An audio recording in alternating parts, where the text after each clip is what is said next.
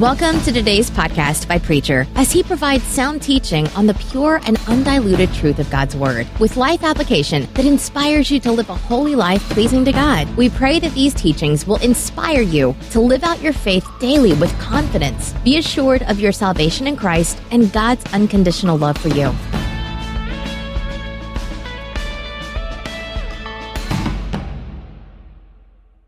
From the 23rd chapter of the book of Luke beginning with the 33rd verse.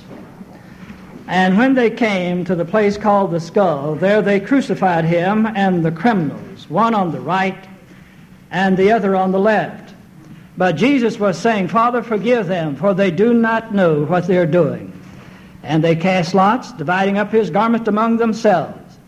And the people stood by, looking on. And even the rulers were sneering at him, saying, He saved others let him save himself, if this is the Christ of God, his chosen one. And the soldiers also mocked him, coming to him, offering him sour wine, and saying, If you are the king of the Jews, save yourself. Now there were also an inscription above him, This is the king of the Jews. And one of the criminals who were hanged there was hurling abuse at him, saying, are you not the Christ? Save yourself and us. But the other answered and rebuked him, said, Do you not even fear God, since uh, you are under the same sentence of condemnation? And we indeed justly, for we are receiving what we deserve for our deeds. But this man has done nothing wrong. And he was saying, Jesus, remember me when you come in your kingdom. And he said to him, Truly I say to you today, you shall be with me in paradise. Lord, help us to understand for the sake of our lives and our souls today what we have just read.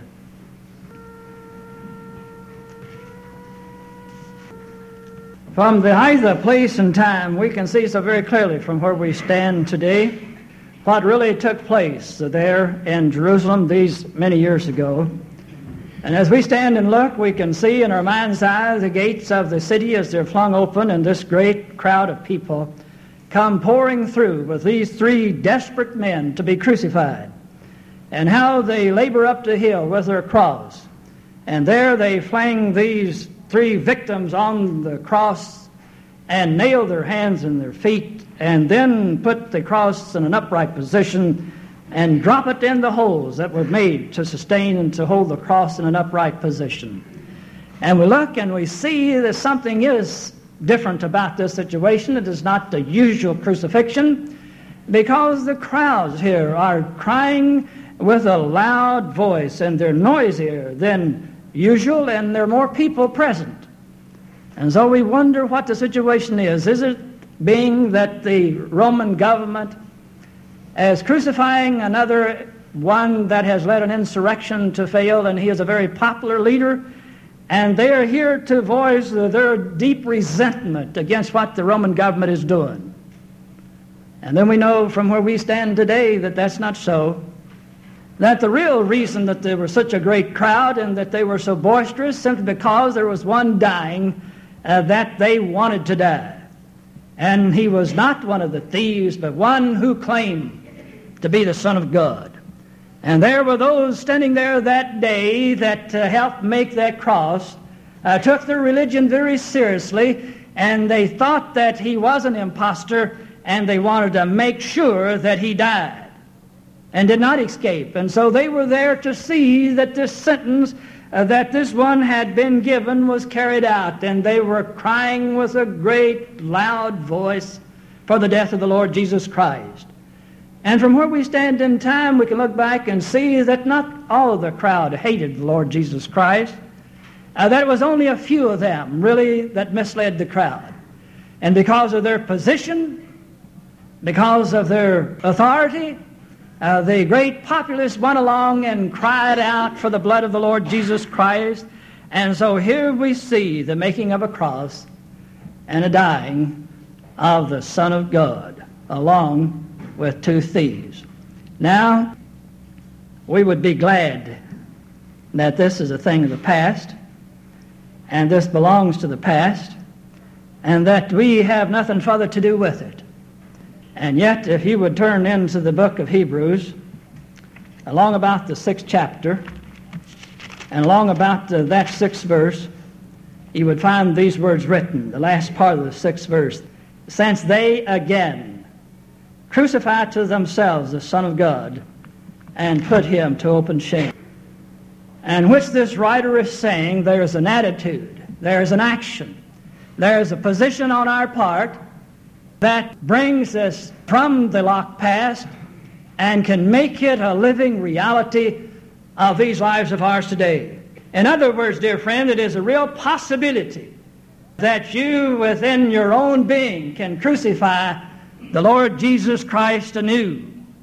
This is the thinking of the writer of the Hebrews, but I do not have to have that to give me the authority to make the statement because you see, I have to check no further than my own life to know that this is a real possibility. Now, it would be wonderful, would it not, if this was a thing of the past, and there is where it was, and there's where we could leave it. But you see, there are two things within the scripture that I read to you this morning that caused me, to say the least, to pause and to give some thought to what the writer is trying to tell us about our inheritance and about our part and place in the kingdom of God and about our relationship with the Lord Jesus Christ. And the one that I would call first to your attention, the one word, it says there they crucified him, and that word there, what does it mean in light of the book of Hebrews? Is this something that just happened in Jerusalem on Calvary's Hill? Yes, the physical part of it is so. And that is once and forever, never to be done again. But the spiritual part of it, as the scripture is speaking, can be faced and acted out again and again within these hearts and souls of ours. Yes, I would like for it to be only a history, place in Jerusalem, place on Calvary, and that be that.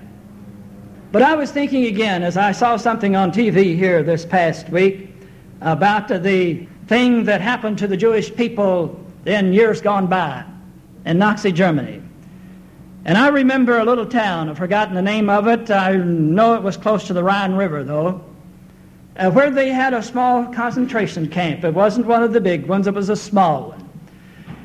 And I remember being on the grounds of that uh, concentration camp after it was liberated.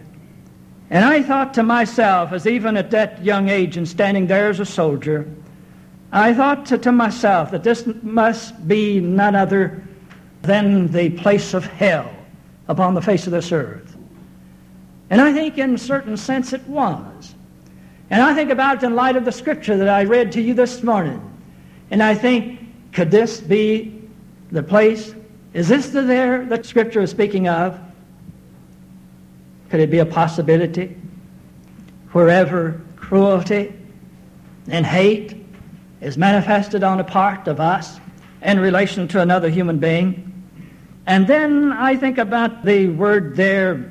I remember a doctor one time, a member of the church called me and says, Don, I would like for you to come over and talk to a, lady. There's a patient of mine. He says, I've done everything that I know medically for her. She doesn't really need a medical doctor, but she needs someone to talk to because she is in a very bad state and said, if you'll come, she's here now, and says, you can have my office and talk to her. And so I went over, and he gave me one of the rooms in his office, and I didn't know the lady, had never met her before, but over a period of three or four months, we talked together. And I could readily understand what the doctor was talking about, the medical man. He knew. He was a very wise man, to say the least. And it came down to it, this lady had to face the situation, a hard decision, whether she was going to continue to live with this man she was married to, or whether she was going to leave him for health's sake. Undoubtedly, he was one of the cruelest, meanest, most insensitive men uh, that I have ever heard of upon the face of this earth, and she made a decision that she was going to stay with him.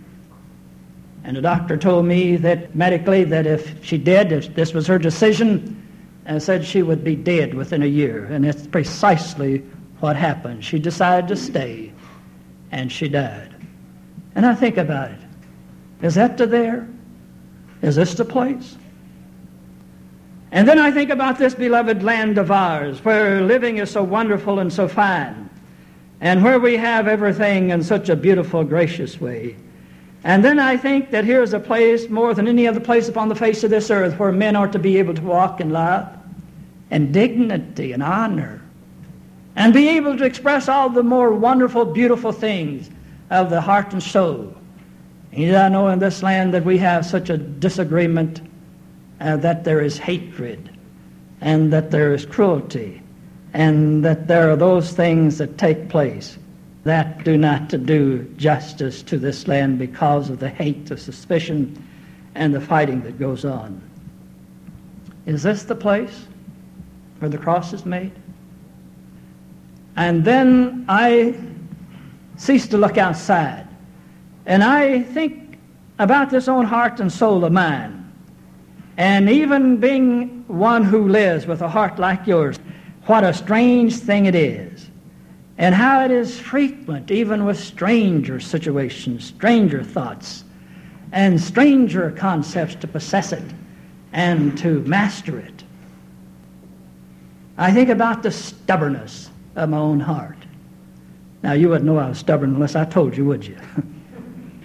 oh, what things frequent this heart of ours. To do it an injustice and to do it in. Now, how prejudiced we are even the best of us, and how sweet this prejudice is to us. And evil is more inviting than good, and wrong is more gleefully entered into than that which is honorable and which is good and which is loving. Sometimes when I consider this heart of mine, this heart of a human being, and this life of mine, I think about a friend of mine that buys up estates. And some time ago, he bought an estate to here uh, within the Highlands. And he invited me to come over to this big, old, beautiful, gracious home. And he said, I think there's two or three things over here that you like. And he called it junk. He knew I was a collector of junk, you see. That didn't encourage me too much. But I prevailed myself with the opportunity and went over and did find a couple old trunks over there that I just had to have and paid him a dollar a piece for them. well, anyway, I walked through that house, and seemingly the estate had been taken over by a bank. The people who lived there, they didn't have any children or anything, and no one. They turned it over to the bank. And the executor of the estate, to get rid of it, turned it into cash, and that's the way they do it. And he comes up with his house. And it was just like the folk had walked out. And I thought to myself as I went through that house, I felt like I was intruding almost on something private. And I thought how these two, this man and his wife, this man and woman, like you and I, how they had toiled and labored over the years together, together, all that was in that house that they called theirs, now sold to someone completely and totally indifferent, and someone who looked at it and said it was junk to be disposed of to whoever or whatever are carried off to the garbage. And I think of this heart of mine, is that what I am doing in this life, gathering these things that someone else would look at later on and call junk? Or do I have the possibility, and have I set this heart and soul of mine in such a fashion that I have committed to gather those things in it that are eternal? And that is what I purpose within my heart and my soul to do. But I take note of the fact that it's a lot more difficult to do it uh, than for it to be done. And I say in my own heart, in keeping with the spirit of the writer of the book of Hebrews, is it possible that I too can build a cross in my own heart and soul and crucify the Lord Jesus Christ anew? And I know that's a possibility for me and for you. And then there's a second thing that causes me to pause and to give some thought. There they. That word they bothers me too.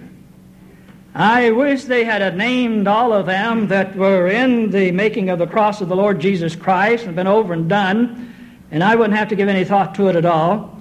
I wish they would have said there was Pilate and Judas and the rest of them, and that would have been it.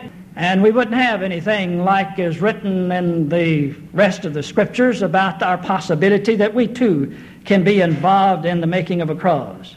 Have you ever wondered about the type of sin of man's heart and mind that made the cross of long ago?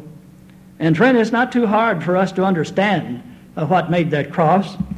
And let me tell you some of the things that stood there and were present at the foot of the cross and those people who stood there. First of all, you know hate stood there that day. Hate stood there. Yes, only a few people hated the Lord Jesus Christ. They didn't know enough about him to really hate him, but there were those there that day that hated him with a burning hate. They were able with half truths to inflame the crowd in such a way that they too would call for the blood of the Lord Jesus Christ. And dear friends, I know exactly why these people hated the Lord Jesus Christ. And I knew that there was an insidious depth to their hate uh, that doesn't appear on the surface.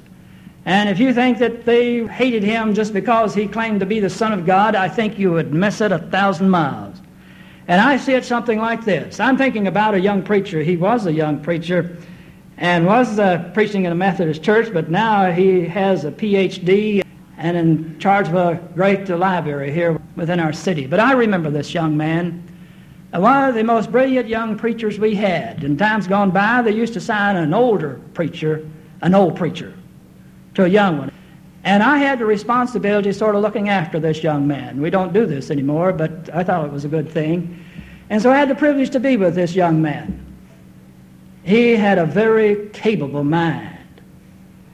He had one of the most beautiful dispositions that I have ever met in any person upon the face of this earth bar none. And I've met a lot of great people, and I've known them personally. This young man had a command of the English language that I envied. And he had a spirit that I even envied more. And sometimes being in the presence of this young man, completely without God, and would you believe the church that he had at that present time one thing they knew, among other things, that they did not need him as their preacher. They just really didn't want him. And let him know, and let the district superintendent know, and let the bishop know they didn't want him. Oh, they had their reasons. One reason is that he rode a bicycle to make his calls. And then the church wanted to build. And he didn't want to build. He wanted to use that money some other way. That's a switch, isn't it? I've always gotten in trouble because I wanted to build. and you know, I know why, at one of the deepest levels that they'd never admit to, why they didn't like this young man. Because you see, even to be in his presence, there was something about him that brought you under conviction. Did me. And for a while, I couldn't figure out why I didn't want to go see him. Hmm. And then I figured it out. It wasn't too hard. Because you see, he brought me face to face with the Lord Jesus Christ in a most living way that I was uncomfortable with. And when that happens, dear friends, you're going to do one or two things. Either you're going to hate the person or you're going to fall on your knees somewhere and ask God to forgive you and to help you to do better. And when these people stood before the Lord Jesus Christ, I know what they must have felt because it's an awesome situation when you stand before Christ and you realize you're in His presence. Either you're going to hate Him and want to get rid of Him, or you're going to fall on your face and surrender to Him. There's no other way. One of the two. And that's exactly what happened to these people of long ago. They hated Him. And they hated Him because He made them feel inferior. Isn't that tragic? Prejudice stood there. The most insidious kind of prejudice and that is that self-serving kind. I suppose all of it is to a degree, is it not? I had a very humorous experience this past week or so.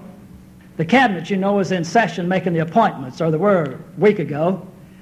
And that's the, enough to even know it to make a Methodist preacher sort of nervous. you know, you don't know what's going to happen, what those seven men and the bishop are going to come up with, and no telling what they might do. They may get carried away. So I was with one of my black brothers, Methodist preacher, and he says, Don, you know, he says, when I know that the cabinet's meeting, and it's made up of all those white people said uh, I get sort of nervous. Said uh, I just get nervous about the situation. Says I don't really trust them to take care of me and my ministry.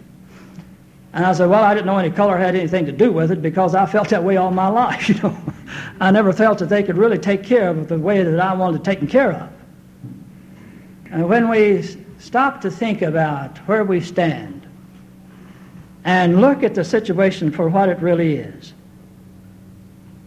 uh, this kind of devastating prejudice that gets in our way. And you see, they could never believe. Look at the situation. You see, they cried out. Both the crowd and the rulers cried out, Now, if you are the Son of God, and the old thief on the cross, if you're the Son of God, why don't you save yourself and us too? And if you're the Son of God, why don't you come down from the cross? You see, they could not believe in a million years that Jesus was on the cross simply because he consented to be on the cross and because he was there because he loved people. There had to be another reason why he was on the cross. It couldn't be because he had a pure heart and was there simply because he loved God and he loved people. No, it can't be right.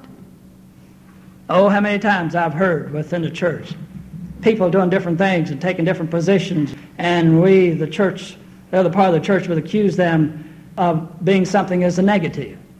And I can't really believe that they're doing it out of the love of their heart for the Lord Jesus Christ. There must be another reason somewhere. Listen to us. Sometimes when we are in our meetings, and what we in an insidious way accuse one another of, even to the place where we doubt our sincerity. And that's precisely what was tied up here at the foot of the cross. Uh, they were so prejudiced against the Lord Jesus Christ. Here, perfection stood before them personified, and they knew that it had to be for some other reason other than that he loved the Lord Jesus Christ and loved his fellow man. So let's see you save yourself. That's exactly what they'd have done, you see. And then the critic was there. If Jesus went to the field, he was working. If he was at meal, he didn't eat right. If he healed someone on the Sabbath, that was wrong. And if he washed, that wasn't quite right either. And so they went about their deadly business, criticizing everything, anything that Jesus Christ did. And fear was there, the kind that is expressed in old Pilate. Pilate knew what was right, but he didn't have the courage to do what he knew was right. He didn't have the courage to live up to his convictions. My friends, one of the things that I have been a witness to through my ministry, the bad things that have really happened, is not that a few bad men did things wrong, but the great indictment that I have seen would bring against good men is because they know that something is not right and remain silent. And they made a cross. And they crucified the Lord Jesus Christ. In the last place, it's not a complete and total loss there at the foot of the cross because there were those who standing there that day and were with the Lord Jesus Christ that had an expression of love. And they give to me a great feeling because they keep us from man from being and making the eternal mistake that was made there that day. Keep it from being completely a washout. Because I take note of the fact that there was one there that's filled with hope. Hope stood there at the cross too. And it is interesting to take note of where this hope was found. Here was a man dying with the Lord Jesus Christ. He had his hands nailed to the cross. He had his feet nailed to the cross. And he is here in this position, as he said himself, because he was guilty and deserved to die. And then in this awesome, awful position, he recognized that he is next to the Lord Jesus Christ, the Messiah, the Son of God. And these hands of his are nailed. He couldn't even pick a flower from the field and take it and offer it to Jesus as a token of his devotion, commitment, and dedication. Nothing. Absolutely, totally destitute and poverty stricken, nothing to offer to the Lord Jesus Christ. Does not put us to shame sometime of those of us who think we have nothing to offer to Christ. Is your hands nailed to a cross? Are your feet nailed? Well, look at this man. In this type of a situation, completely and totally helpless, looks to the Christ. The last words, good words that the Lord Jesus Christ heard was from this man remember me. I want to be with you wherever you are. And Jesus, in effect, said, It is done, you will be. Hope stood there. Forgiveness was there. These kind words of the Lord Jesus Christ Father, forgive them. They know not what they do. Love stood there at the cross. Love in the person of Simon, the one who carried the cross for the Lord Jesus Christ. Carried the cross that Jesus was not strong enough to carry. Love in the voice and heart of that soldier when he discovered that this is none other than the Son of God. A love in the presence of that woman that stood there at the foot of the cross with his family, part of the family, waiting out the crucifixion of the Lord Jesus Christ. And then love in the heart and mind of that thief that died there on the cross with the Lord Jesus Christ. And dear friends, I think about those who stood there at the cross in love and who were standing there because they did love the Lord Jesus Christ and I think about the opportunity that you and I have today, knowing what we know about what God has done and what the Lord Jesus Christ was doing hanging on the cross. And I think about these 40 days of Lent that you and I are called to give some special consideration to the kingdom, to the Lord Jesus Christ in our own life. Isn't this a glorious time to be alive? And to have the knowledge that you and I have today, in order that you and I can make the most of these opportunities that God has given to us today and to make the most of it in such a way that will bring salvation to these souls of ours and will bring honor and glory to the kingdom of God. Oh my, what wisdom, what understanding, and how, how greatly you and I are blessed today. What do you say? Let us as a church then make the most of these beautiful opportunities that we have. Oh, our Father, Help us then. Give us the courage, the strength that we need to do what we need to do today as being the children of a living God. Amen.